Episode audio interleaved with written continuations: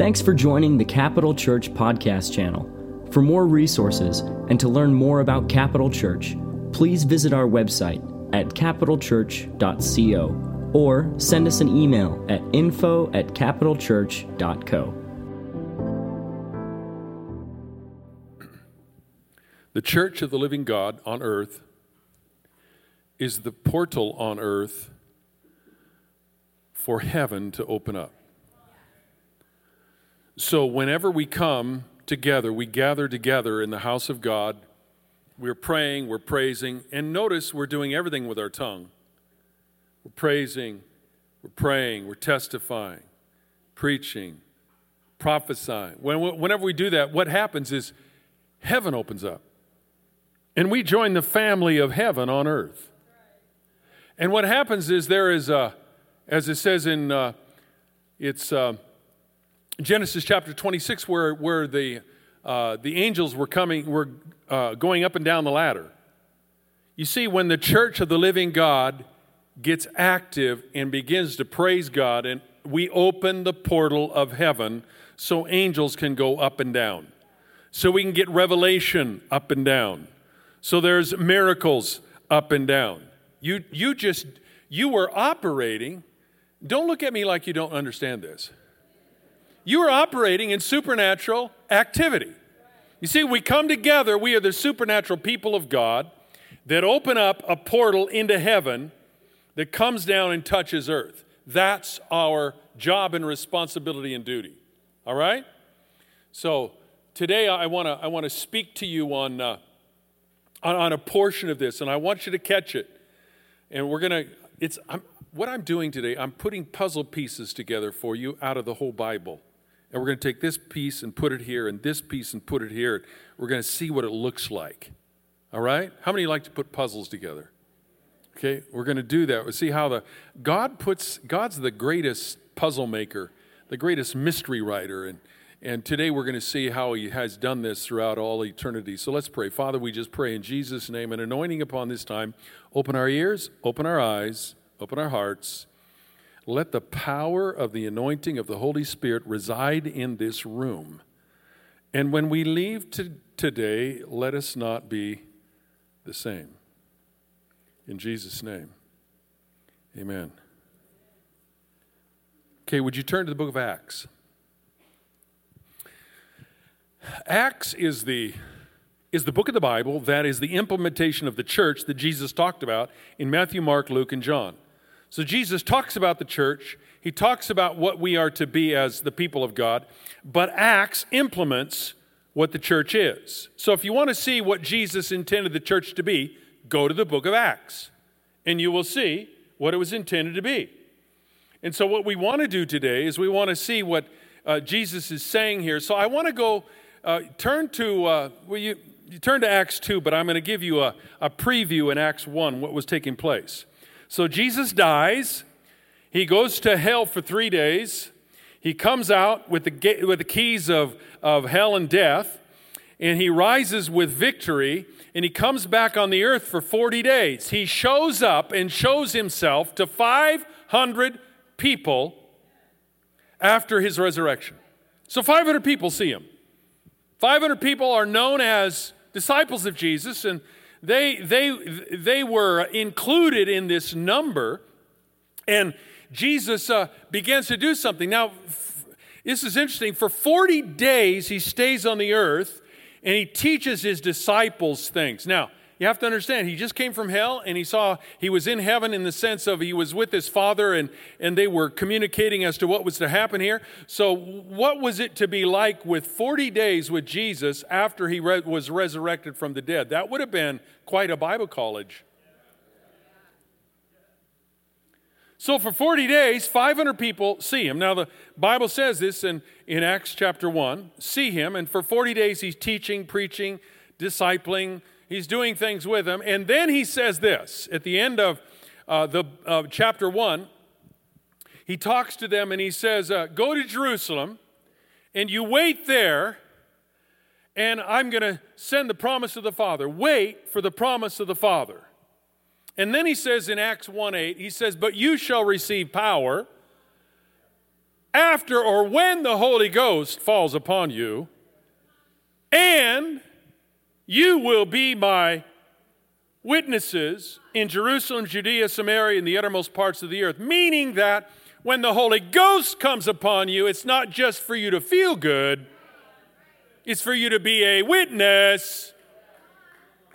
And if you really want to know what the word witness means, it's the word martyr. He wants us to witness to that. Now, a witness can only be a witness if he has seen and heard. So he see, they see and hear, and he says, okay, you go to Jerusalem and you wait for the promise of the Father. And so they have a prayer meeting in Acts 1, just doing what he was he asked them to do. They have a prayer meeting. The Bible says that all the disciples showed up, even, even Jesus' family. His, his, this is the last mention of Mary in the Bible. Mary shows up, his mother, and the whole family and, and the disciples, they're praying. The Bible says they were, they were praying in, in, in one accord there. And, and then we enter into something very, very astonishing when we enter into chapter 2. So they make their way to Jerusalem. They're in the upper room. It says, When the day of Pentecost had fully come, they were all with one accord in one place. And suddenly, there came a sound from heaven as of a rushing mighty wind, and it filled the whole house where they were sitting. And there appeared to them divided tongues as a fire, and one sat upon each one of them, and they were all filled with the Holy Spirit and began to speak with other tongues as the Spirit gave them utterance. Oh, my word, was this a day to remember or what? Now, think about this for a minute. This is one of the most exciting verses in the entire Bible. It was the birth of the church. We had the birth of the church. Jesus comes and he says, Okay, I'm, I'm leaving, but I'm sending my Holy Spirit, and he, the, he's going to have a promise for you. And he, he birthed the church. Now, 500 were told about it, only 120 showed up. What happened to the other 380? Now, think of it. They just had been in Bible college. They were in the middle of the presence of God. They saw Jesus resurrected, and 24% show up, 76% missed it. Are you with me? They missed it. Now, God gave them a mandate to go to a place. He said, Go and you'll receive the promise of the Father. But you got to go. Now, Chris has been talking about hearing the voice of God. Today, we're going to we're going to be talking about hearing the voice of God. These, all these disciples heard the voice of God, but only 120 really heard the voice of God. Because you will know if you hear it if you obey it. That's the determination if you've heard it. You see, God had made an appointment for them in the upper room. He, he had made an appointment. He had decided there was gonna, something was going to happen. 380 dropped out. They, had, they didn't take it seriously. They had distractions. They didn't make it a priority. God help us not to fall into that category. And so he speaks to them. The Bible says if you're willing and obedient, you're going to eat the good of the land. So they were obedient, 120, and they show up in Acts chapter 2. Now, there, there is you have to understand that in order to receive the outpouring, the impartation, this reviving in their spirit, they had to be in the place of God's appointment or choosing. You got to catch this. In order to receive God's fullness, you got to be in the place of God's appointment. God's appointment enables you to have God's anointing. And so we got to get to his appointment. Now, how many of you know appointments are important? You make doctor's appointments. If you don't show up, you're in trouble. You make appointments all the time. Appointments are serious. But God's appointments are even more serious because you can lose out on what God had in, has intended for you. And so here, here it is. And they heard the voice of God and they moved toward. Now, watch this. There's nothing more important than God's anointing, impartation, favor that will come as a result of obeying his appointment. Now, the Bible says when the day of Pentecost was fully come, in other words, it was the, the day had arrived, the appointment time had arrived. And so it was fully come. Then it says they were in one accord. They were in one accord. Say that with me. They were in one accord. They weren't in a Honda, but they were in one accord. That just came into my mind, Sal. So, they're in one accord. Now, interestingly enough, uh, we find this same thing. Now, how many were in the upper room? 120. There's another place, and I'll tell you a little bit more about it. There's another place in the Bible, in 2 Chronicles chapter 5, verse, uh, chapter 5 and 6, talks about 120 trumpeters. And they all had the same sound. It was the same sound. Now, I'm telling you right now, I'm, I'm a trumpet player, so I know what that sounds like. They were in one accord. When you tune your trumpet to the very same, and it's, it's tough to do, but if you're able to tune your instrument to the very same exact note as your companion and the next one, it is the most amazing sound. I can't even describe, unless you're a musician, you probably don't know what I'm talking about. But once you get that sound, it's just like, oh, it just cuts through. There's one accord. The word agreement in the Bible means symphonio a symphony. When we're in one accord, it's a symphony in heaven. I've, been, I've had the privilege of directing choirs and orchestras and, and to hear them all on the same page and, and reading and singing and playing from that is just a most amazing thing. When God hears the church in one accord, playing the right notes on the same page, it will bring heaven down to earth and something will happen. In Second Chronicles 5, I'll tell you in a few minutes, something happened dramatically that changed the, all, all of the Old Testament. And so we have 120. Is not it interesting? 120 trumpeters, 120 in the upper room. And we see the, these things happen. And they were in one accord, they were in symphony. There was a symphonio that was occurring, and they were in one place. They were in a specific location. These are the prerequisites for suddenlies. It was a prerequisite when you're in, in the, uh, you know, in that place that, that was fully come, in one accord, in one place, all of a sudden, a suddenly will come. Heaven comes to earth on that Kairos moment. It birthed the church, filled the disciples with power for their journey. I, I you know, the Bible indicates and, and uh, historians tell us that within two, or, two and a half years of this event, the whole known world knew what was going on. It was the most amazing things. Well, they had. The Holy Spirit fell. In that first day, 3,000 people were saved. Then there were 5,000. Then there was, it went on and on and on. People were getting saved and the Jesus movement had started. It was powerful. And then they, they were filled with, with power for the journey. Uh, there, are, there are heaven sent God moments that capture us and propel us for the rest of our lives. And I'm telling you, it is very indicative, Scripture is indicative that in the last days, we are to listen to the voice of God in such a way and make sure we're in the place of His uh, uh, uh, appointment so we can receive His anointing. But here's, here's what it is you've got to, now please hear this, I want to prove it to you. We need to be in the place of God's appointment in order to receive His anointing and power to take us on the journey that God has ordained for us. If you're not there, you won't be ready. And so we have all this, all, all the scripture is talking about be ready, be ready, be ready. We have all these scriptures. Now, let's talk about this for a minute. I'm going to I'm to take some pieces out of the Old Testament to, to explain this. Jesus was actually telling them to get in that room because he had already done that several times in the Old Testament. Watch this. The Bible, Bible says, In the mouth of two or three witnesses, let every word be established, let every doctrine of God be afforded confirmation because of what two or three witnesses have said and done. Do you know every time Jesus had a major thing happen in his life, he had two at least two witnesses, either from heaven or earth with him at his at his ascension, at his at his baptism, at his at his birth, at every time along, he had people that were witnessing and testifying to the same. The Bible says there will be two witnesses in Revelation at the end of time that will witness to what God and Jesus has done throughout all time, and they'll witness to the whole world. Now, having said that, in the mouth of two or three witnesses, I'm going to give you three witnesses of what Jesus was saying in Acts chapter 2 needs to be heeded to by us.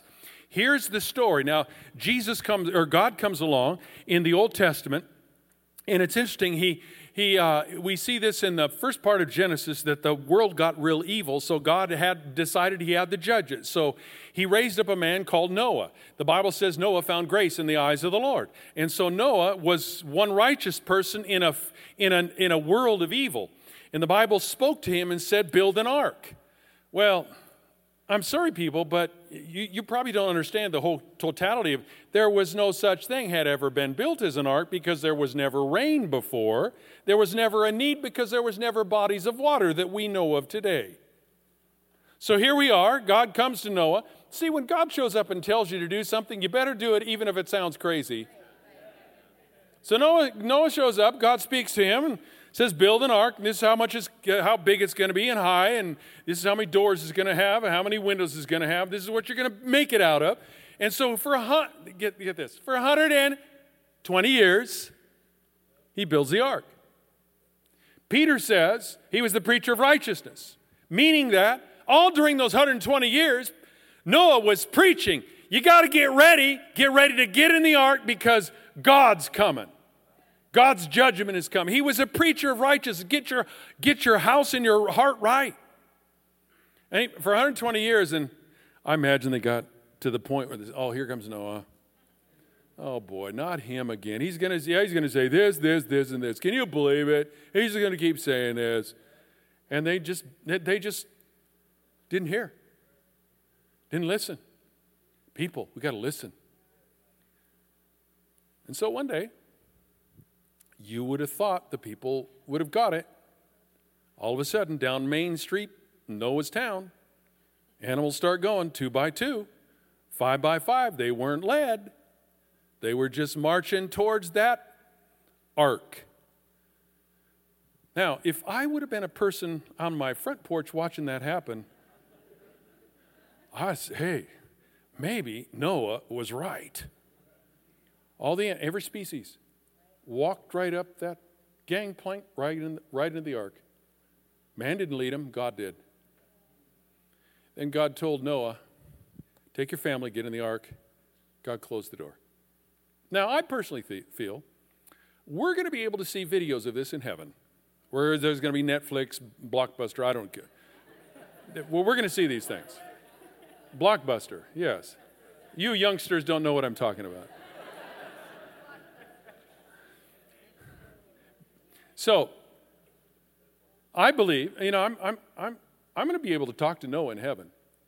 I'm going to go up to him and say, Noah, can we go see, I, I want to see the video of you and I want to see those animals going in and I, I want to see what happened at the. I think what happened was that when they got in the, when they got in the ark and the rain started falling, I think those people started banging on the outside. Think about it. The, they'd never seen rain before. They'd never seen water start rising, and there was it was drowning them. They were banging on the door, but uh, the door had already shut. You see, God had told Noah, "Get in the ark." How do I know that? Hebrews 11:7. What does it say? By faith, Noah, being divinely warned of God of things not yet seen, moved with godly fear prepared an ark. The word ark is the word for house. He prepared a house for the saving of his household, by which he condemned the world and became heir of the righteousness which is according to faith. God told Noah, Get in the house! You see, Noah had to be in the place in the appointment of God to receive the preservation of God. If he would have been outside the ark, he would not have been saved. Are you with me? Oh, that's not the only time God said it. We go to, we go to the Bible, we go to a few chapters later, and we see the children of Israel. the children of Israel are, are in Egypt, two or three million of them. They live in a place called Goshen. Goshen means drawing near. And so here they are in Goshen, and God, God comes along and He says, I'm going to send 10 plagues. I'm going to send 10, 10 plagues against Egypt to, to, to judge them. But uh, if you'll stay in Goshen, do you know all none of the plagues that hit Egypt hit Goshen? Except the last one. The last one was the, the angel of death. And the Bible says this. The Bible, if you go to, uh, to uh, Exodus chapter 10, 11, and 12, you will see this. God says, Children, get in the house, put blood upon the lintel and doorpost of the house, and eat the unleavened bread and the sacrificial lamb. Get in the house. What did that do? It preserved them from the death angel. Now, I, I kind of, in my mind, I've seen Joe Israel. He's, he's pretty confident in his relationship with God. And he said, You know, Dad, Mom, I, I, I, I have a great relationship with God. I, I, I, got a lot of things going on this night. I, I, I'm out with friends, and I, I just, you know, I'll, I'll be back soon. And he goes out of the house.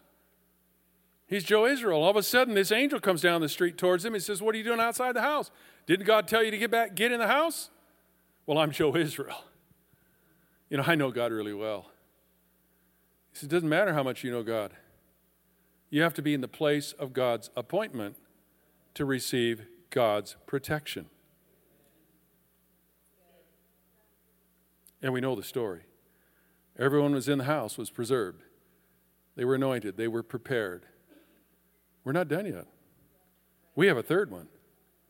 And there's many in the Bible. The third one, these are all great stories of the Bible. The third one is happens in the city of Jericho. Here's the city of Jericho. Children of Israel go around it seven times and they shout and blow their trumpets and and the walls come down. But what did, let me just digress and go back a little bit. There was a woman of Jericho that took two spies in from Israel and saved them. And then she asked this question. She said, What can I do to be saved when you come? That's, that was her words. I'm, what must I do to be saved? They, they told her this Get in the house, put the scarlet red rope out the window, and you will be saved. I think Rahab was one of the greatest evangelists of all times. She went every place she could. You got to come to my house tonight. Come on, get to my house. Come on, friends, family, come to the house. Well, why? Because if you want to be saved or not, get to the house. I think her house was full, packed. Archaeologists tell us when that when those walls shook, they didn't just fall, they went down straight into the ground, except for one place. Because her house was on the wall, because she let the spies out to escape. We know that. So her house was the only one standing, and the Bible says they became a part of Israel because they obeyed the appointment.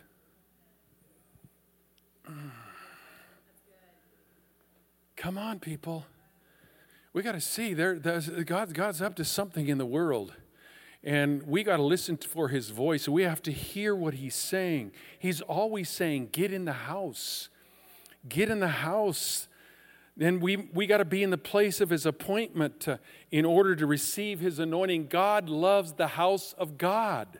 Now, let me just describe what that is so you can understand that. Are you still with me?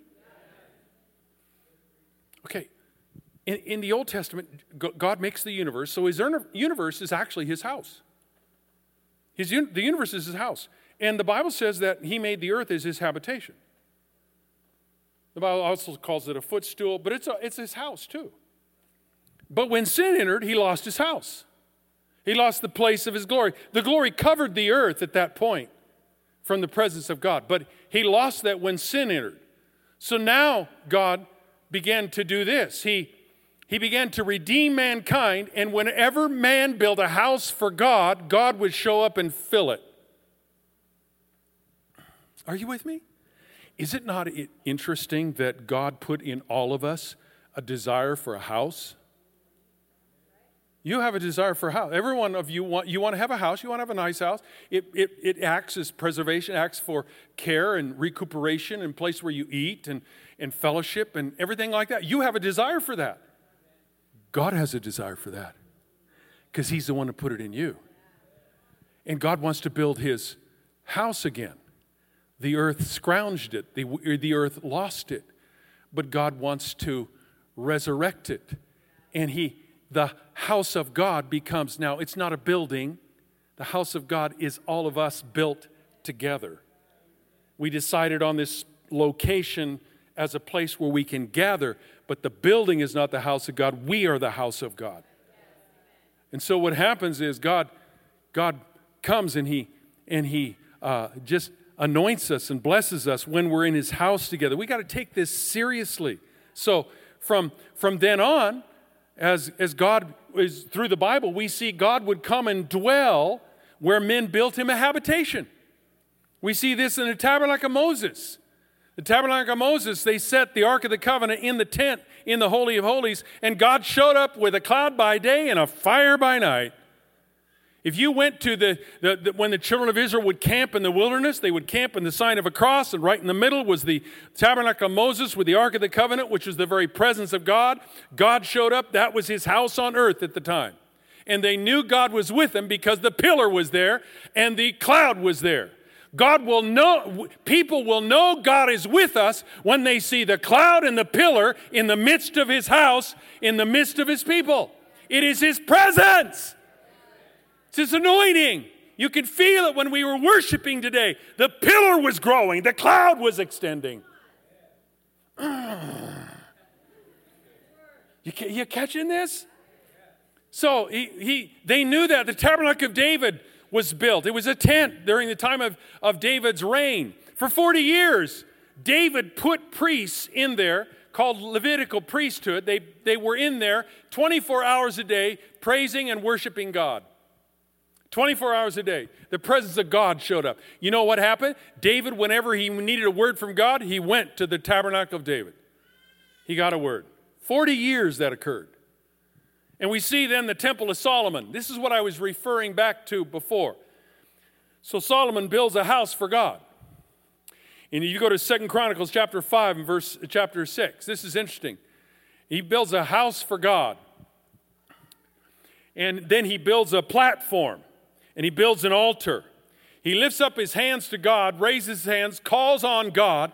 God comes down, fire consumes the altar. I think God's here. Fire consumed the altar, and a cloud came and covered the whole uh, the temple so that the priests couldn't even minister because of the cloud. It was so powerful.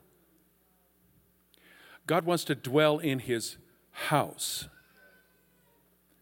We are the house of God. Do not denigrate the house of God.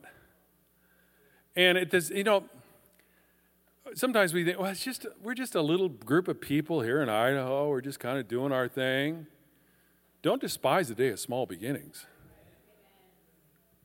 God says that. And I think we need to understand what God is doing today is is something powerful. The Bible says in, in uh, Psalms 92 13, those who are planted in the house of the Lord shall flourish in the courts of our God.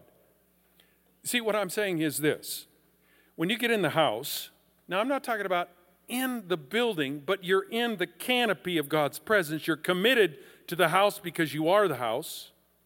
Follow me. See, if you if you just come to church about, we're not talking about attendance. You see, the church isn't the church isn't the Rotary Club, nor is it the Lions Club. The church is the living organism of God on earth, representing all of heaven to all of earth. And when we worship and testify in our gathering together and we open up the portal of heaven, something happens in our in our lives and in us together that begins to change us. I, I liken it to a crock pot. If you stay in church long enough, you're going to get crock potted. Yeah, you're. I, I, had a, I had a guy come to me after first service. He says, Pastor Ken, this house has meant everything to me. I mean, I, I got in the church and I got rid of addiction. I got rid of this. And it's, it's, he said, it's just because it's, it's the house and it changed, it's changed me pastor ken i just i just I, I, have a love for the house and that's what that's what jesus said in john 2 17 he says the, the zeal of the lord of the host has, has for, for his house has consumed me it's consumed me has, is the house of the lord consuming you a love for his house or is it just a place you attend oh god help us i'm speaking this to the nations of the earth god help us to understand the power of the house get in the house the rain's coming. As it was in the days of Noah, so shall it be at the time of the coming of the Son of Man. The same thing that happened to Noah, it's going to happen to us. Not a flood of water, but a flood of filth. And so he says, Get in the house, get in the house. I want to tell you, if you get in the house, you're going to get preserved. It's the ark. You'll be preserved. Your children will be preserved. I'm telling you, get in the house, something happens to your children, something happens to your grandchildren. It's supernatural. There's a crock pot atmosphere. You get soaked in God's presence. You just come and you, you by almost osmosis get changed. There's, there, it's a change because the presence of God, the Spirit of God, time after time. You, you, you know, you can pray at home and you can, you can have your individual time at home, but, but it, it pales in comparison when the people of God get together and God begins to move in us as they did in, in, in Acts chapter 2, in the day of Pentecost, when they were in one accord and, and in one place, something happens. I'm telling you, it's just, I think we're in a season where God wants to express that again. Hebrews 10 25 says, Forsake not the assembly of yourselves together, and even more, so much more as the day approaches. Come on, people, we gotta, we, we, we gotta understand this. And God, we gotta, if we're planted, we're gonna, we're gonna get, we're gonna flourish. And God's gonna do some things in us that will be incredible, amazing. God wants, God wants to take us to his house. He loves his house. He's proud of his house. It's like when you build a brand new house and you want, come on, I want to show you my house. And you, you take everybody, it's like, uh, you know, Parade Homes. And you go through, wow, this is cool. This is awesome. Well, God wants to take you to his house and show you his, all his wonderful things that he has done. The people, the changes, the amazing anointing and blessing and, oh, I, I, I don't know. God help me. There, there, were, there, were, there were three arks in the Bible. All of them were for preservation. Did you know that? Noah's ark, we already talked about. What it did, it It preserved that family. So we're now alive because of Noah. That we have also Moses' ark of the bulrush. What was it? It was to preserve Moses' life, right? And then we have the ark of the covenant.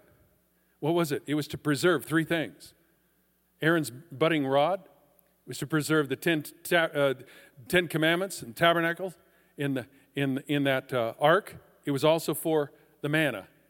All three of those things were in there. It preserved them. The manna never spoiled in the ark.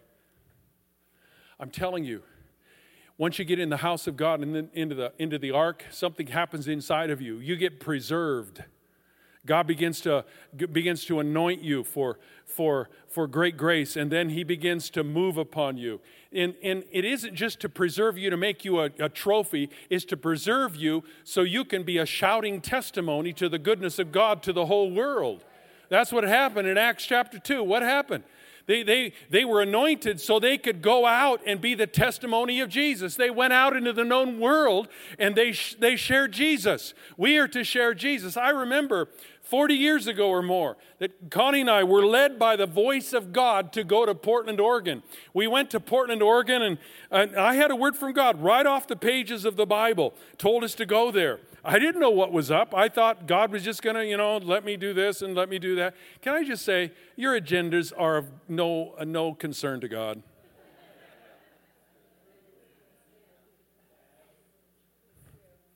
You better just put them aside because they don't work. Let God speak to you and produce His agenda through you. So we go there, and, you know, I had my thoughts of what was going to happen, and didn't turn that way. Didn't turn out that way at all. But Connie and I were in the midst of this, I can't even describe it, for nine, ten years. We're in the midst of this element of anointing and preservation and ark and house. And we began to grow up in God. And we, we began to grow with other people. For instance, Dr. Frank Damazio was here. Frank and Sharon were here about three weeks ago. He was there. He and his wife, with Connie and I, and my cousin Wendell and his wife Jenny, and, and Mike and, and Marcia Heron, and Rick Johnston, and Bill Scheidler, and Ken Malmin, and the list goes on and on of people that God placed there together. And then one day He sent us all out. Now, let, let me just say God's wanting to do the same thing again here. He wants you to come in the house, be anointed, preserved, imparted, empowered, so you can have the Holy Spirit so you can do what God has asked you to do, and the whole world can get changed up.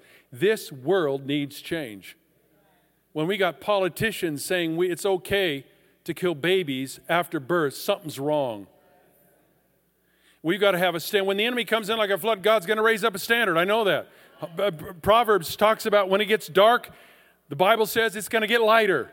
So when you see evil coming, you know God's up to something and He's about ready to, to do gr- great and glorious things. Are you with me? And so I believe we're, we're at the place I can, I can see it's a season where God wants to show up. God wants to show His glory. God wants to take us into His house to preserve us, to anoint us, to protect us, to get us ready for what we're to do. And in doing that, we're going to see the glory of the Lord. For the earth will be filled with the knowledge of the glory of the Lord as the waters cover the earth. Change that to this For the house will be filled with the knowledge of the glory of the Lord as the waters cover the sea. I'm telling you right now, there is a, there's a worldwide revival that's already started. I believe the drippings have already started. All through history, there have been revivals that have revived America and the world in such a way that is, it's, it's, uh, it's amazing. And can I just tell you, the stories of my stories to you of revival and your grandparents' story of you for you of revival won't do. You got to have your own stories. we got to start believing God that He's going to come because God is God is not the God of the dead; He's the God of the living. So he wants to come right now and he wants to infuse our children and our grandchildren with new experiences of God and revival that will take them into the, the new wave of the Holy Spirit. I remember the story of uh, Charles Finney in 1823. He went into a factory, he just began to speak. And, and, and factory workers began to fall under the anointing of God. A revival started there in the New England area. It, it was amazing. And all through our history, these things have, have, have occurred in uh, 18, uh, let's see if I can find it here. In 1859, uh, and this is interesting because I was just reading an article uh, two days ago. There's a revival happening in Coleraine, North, Northern Ireland. The whole town has gotten saved. I mean, it's just, it's just amazing thing. And the person who was there as a pastor has now come to the United States, and the same thing is happening in his church here. And there's, there's revival in pockets all over the United States. And I've told God, I want to be a part of the pocket. Uh, don't leave me behind. Come on, God, stir it up. But you know, in Coleraine, Ireland in 1859, a young boy went to school and all of a sudden he began telling everybody of, the, of what he found. He found God and he was so excited about it, the Spirit of God began to move on the other students. And one by one, the boys went out of the, out of the classroom, went out on the playground, knelt down, and began to cry out to God. Then the girls in the classroom next to him heard what was going on, and God started touching them. They started coming out one by one, and the whole, the whole school ended up on the playground crying out to God. And for about five years, that revival continued in Coleraine, Northern Ireland. We see the, what happened in, in, in America in, in revivals. In 1741, in, in Enfield, New England, which is Massachusetts, we see on July 8, 1741, a man named Jonathan Edwards began to read his sermon. He wasn't a very demonstrative preacher, he just read it monotone. But his message was sinners in the hands of an angry God. Something extraordinary began to happen. The fear of God fell. The congregants began to see themselves as hopelessly lost, dangling over hell. Soon there was so much crying out and fainting that Edwards had to order them to be quiet, but they wouldn't. People began to unconsciously cling to their pews and grasp hold of the pillars of the church so as not to slip into hell. a revival occurred. Within months, 300,000 souls were saved in that area. And you think, well, that's not a lot. Oh, there were only 2 million people in America at the time. 300,000 were immediately birthed into the kingdom. We see this happening in 1801 on the Cane Ridge Revival in Kentucky. All of a sudden, one day, 20,000 uh, people in this, it was, uh, it was not even populated very much, but 20,000 people show up in this huge field. and they, they had several preachers, and they would each preacher would stand on a stump and begin to preach all through because they didn't have sound system, so they had to have preachers. So they were scattered all through this field. And a witness said it was like a it was like a thousand guns aimed at people. And those listening to one preacher, 500 at a time, would fall over under the power of God. Then over here, another 500 would fall under the power of God. Then over here, listening to another preacher, 500 would fall under the power of God. A revival occurred began to move. The same thing occurred in 1857 in New York City, where a businessman started a, a, revival in his business, and all of a sudden the, the, uh, the amazing things occurred not only there but in, in England as well. At that time, one million non church members were born again, and another million formerly saved church members were born again. Two million people in a short amount of time. I'm telling you, then in 1906, Azusa Street, it fell in, in, in America. Time after time after time, God has revived his people. But he's saying to us now, he's saying, you got to get in the house. The time has fully come. You got to be in one accord. Come on, let's stop uh, stop this arguing over insignificant things, even theology. Come on, God's got it all figured out, we don't. Just let him show up. And we gotta we gotta stand here as the body of Christ, believing that this is our time. This is the season for revival in America. How do I know that? It's getting so bad out there, it has to get good in here.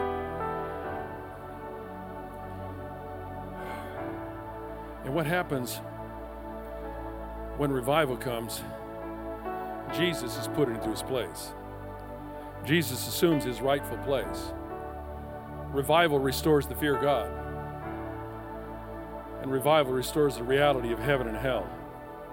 There's a reality of that. Can I just say this? The best is yet to come. But people, we got to get in the house. You got to be committed to the house, committed with your gifts and your anointings. And God's preparing you. He's preserving you. He's crockpotting you. He's getting you ready.